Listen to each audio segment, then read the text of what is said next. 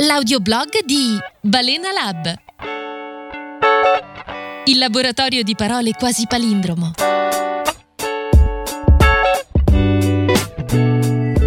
Per essere notati abbiamo bisogno di creare valore. Quando siamo interessanti per qualcuno è di solito per quello che diciamo o per quello che facciamo.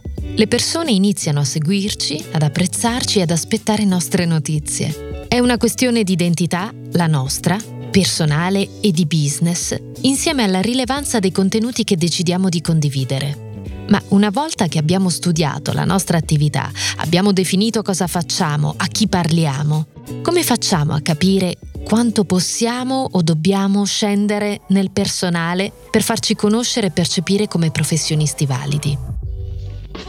Innanzitutto bisogna chiarire perché ci stiamo raccontando, perché raccontarsi è così importante. Parlare di te, mostrarti per quello che sei è un modo per creare fiducia, per instaurare un rapporto vero con le persone. Non c'è niente che ispiri di più della verità. Potresti dirmi, ma che serve tutto questo raccontare quando le persone poi guardano il prezzo, alla fin fine? Beh, oggi la strategia del prezzo non è più così efficace come una volta. Sconti e offerte ci attraggono solo per certi prodotti che non ci definiscono, tipo per esempio un ammorbidente, ma quando si tratta di qualcosa di importante per noi, in cui riconosciamo la nostra filosofia, qui riprendiamo l'ammorbidente, ma questa volta un ammorbidente per esempio eco-friendly, che può far parte della mia narrazione di essere umano attento all'ambiente, allora la questione cambia. La questione cambia ed ecco che magari compriamo l'iPhone, frequentiamo quel corso con quel docente bravissimo anche se costa tre volte di più degli altri, Andiamo da Pavé per la Cassis, acquistiamo uno smalto di Chanel invece che tre di Sephora o le scarpe di Prada, ci facciamo fare il tatuaggio dalla bigotta sempre se riapri il booking invece che dal tatuatore di paese. Oggi c'è veramente molta più concorrenza di aziende che hanno prodotti buoni o addirittura ottimi. Quello che fa la differenza è il modo in cui si raccontano, le informazioni che scelgono di veicolare e il modo in cui lo fanno. La strategia del prezzo a ribasso è stata sostituita con la strategia dell'attenzione o la strategia della reputazione.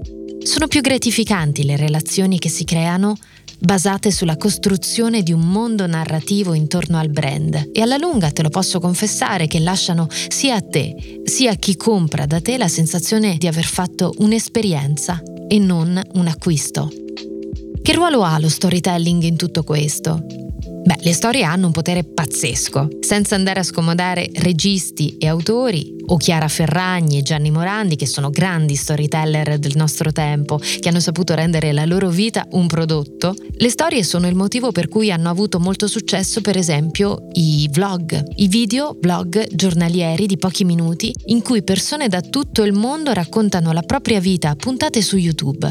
Seguire la vita delle persone alla lunga ci fa affezionare a loro. È un dato di fatto. È un po' l'effetto grande fratello, no? Quando ci mettevamo davanti alla TV stavamo ore a guardare le vite di persone semplici, ma stavolta abbiamo la possibilità di farlo eh, seguendo persone interessanti, che scegliamo, che scegliamo noi, per imparare dalle loro vite. Anche noi tutti, in questi ultimi anni, con il nostro piccolo business, siamo stati educati a pane e storytelling. Ci hanno spronato con i racconta, assolutamente devi raccontarti. Se non lo racconti, non esiste. Ed è stato questo uno dei motivi per cui ci siamo ritrovati le stories di Instagram intasate di monologhi lunghi 10 minuti sporzionati in tranche da 10 secondi sul nulla. È vero, è importante raccontare, ma dello storytelling dobbiamo fare un buon uso per non rischiare di perderci in storie che non sanno raccontare e che non parlano di quello che ci sta a cuore.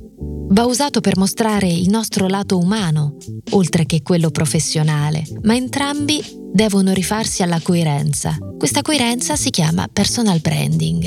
Racconta i risultati, racconta le collaborazioni, le esperienze, le passioni e gli interessi che, che, servono però a supportare l'evidenza, che servono a supportare la tua tesi, cioè che sei un bravo professionista e credi in qualcosa. Sei tu che decidi cosa mostrare e come mostrarlo.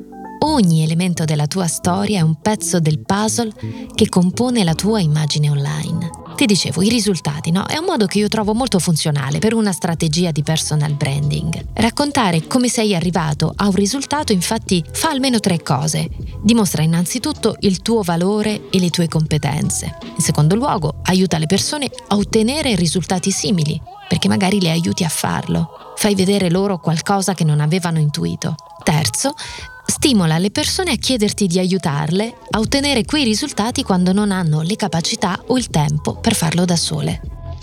Tu puoi raccontare delle tue giornate con i tuoi figli, puoi raccontare della tua gita in barca, delle tue mestruazioni, ma se è funzionale al tuo business, se questo racconto è funzionale al tuo business, se non lo è, lascia perdere, lascia perdere. Una delle cose più difficili da fare è quella di restare focalizzati sui propri obiettivi durante le nostre narrazioni. Seleziona le informazioni che servono a far conoscere il tuo business. Non perdere d'occhio l'obiettivo. Quando sai dove vuoi arrivare è più facile immaginare la linea che ti ci può portare. Nel percorso dovrai tracciare con le tue azioni e con le tue narrazioni questa linea che è la linea della tua reputazione. La tracci, la proteggi e la migliori. Progettare esperienze intorno a un'idea o a un obiettivo è il modo che hai per farti riconoscere. La coerenza è una parola importantissima nel personal branding. È fatta di tanti aspetti. Coinvolge l'identità visiva, il nome, il logo, la foto di profilo dei, dei, social, la comunicazione che utilizzi, la tua newsletter, i tuoi interventi offline se magari sei stato invitato come speaker ad un evento. Tutto deve parlare la stessa lingua.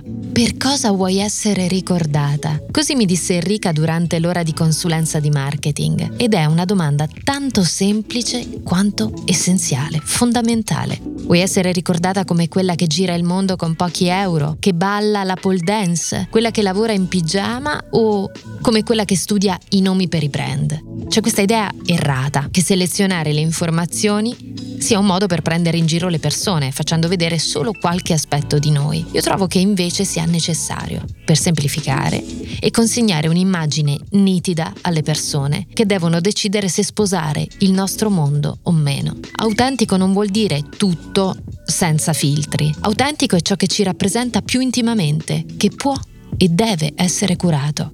Sono convinta anche che la parola strategia non sia una bestia nera, ma che anzi esplorarla e trovarne un significato per noi ci aiuti a far chiarezza, a selezionare le informazioni per renderle più piacevoli e digeribili per chi ne fruisce senza confondere le idee. Siamo mondi, siamo tanti e tante cose insieme, ma non tutte sono interessanti. Quanto scendere in profondità può riguardare il cosa dire di noi, ma anche il quanto dire. In genere è buona pratica offrire di più a chi chiede di più e dare meno a chi ancora conosce poco, perché così possa magari incuriosirsi e sia spinto a desiderare di più. Il primo step è quello di dimostrare il tuo valore. I social hanno un po' questo compito di accennare a un mondo molto più complesso, Facebook, Instagram per esempio. Poi si tratta di informare e di offrire valore. Qui si inseriscono strumenti come il blog, importantissimo, o i webinar, le risorse che metti a disposizione, le consulenze. In ultimo arriva il momento di creare relazioni. Per esempio Instagram con il feed e le stories in questo momento è veramente una buona piazza per confrontarsi e per creare interazioni. La tua newsletter potrebbe contenere temi più personali ma sempre finalizzati a far luce su aspetti del tuo lavoro o di te come professionista. O i corsi dal vivo, dove puoi incontrare le persone e fare tesoro delle domande che ti faranno. Però non prendere questa scansione con troppa rigidità, sono azioni trasversali che possono inserirsi in ogni momento della tua attività e spalmarsi su più strumenti contemporaneamente. Tutte le tue narrazioni devono essere parte di un'unica narrazione più grande che racconta la tua unicità. Questa narrazione più grande si chiama capitale narrativo. La nostra identità ha una forma liquida. Raccontiamo la stessa storia su canali diversi tenendo conto delle regole di ogni canale. L'uniformità nella narrazione te la dà lo stile con cui scegli di comunicare. Riguarda la selezione dei contenuti e la modalità di comunicarli. Chi ha un business deve imparare a creare tante narrazioni all'interno di una narrazione principale perché sia coerente, chiara, organizzata.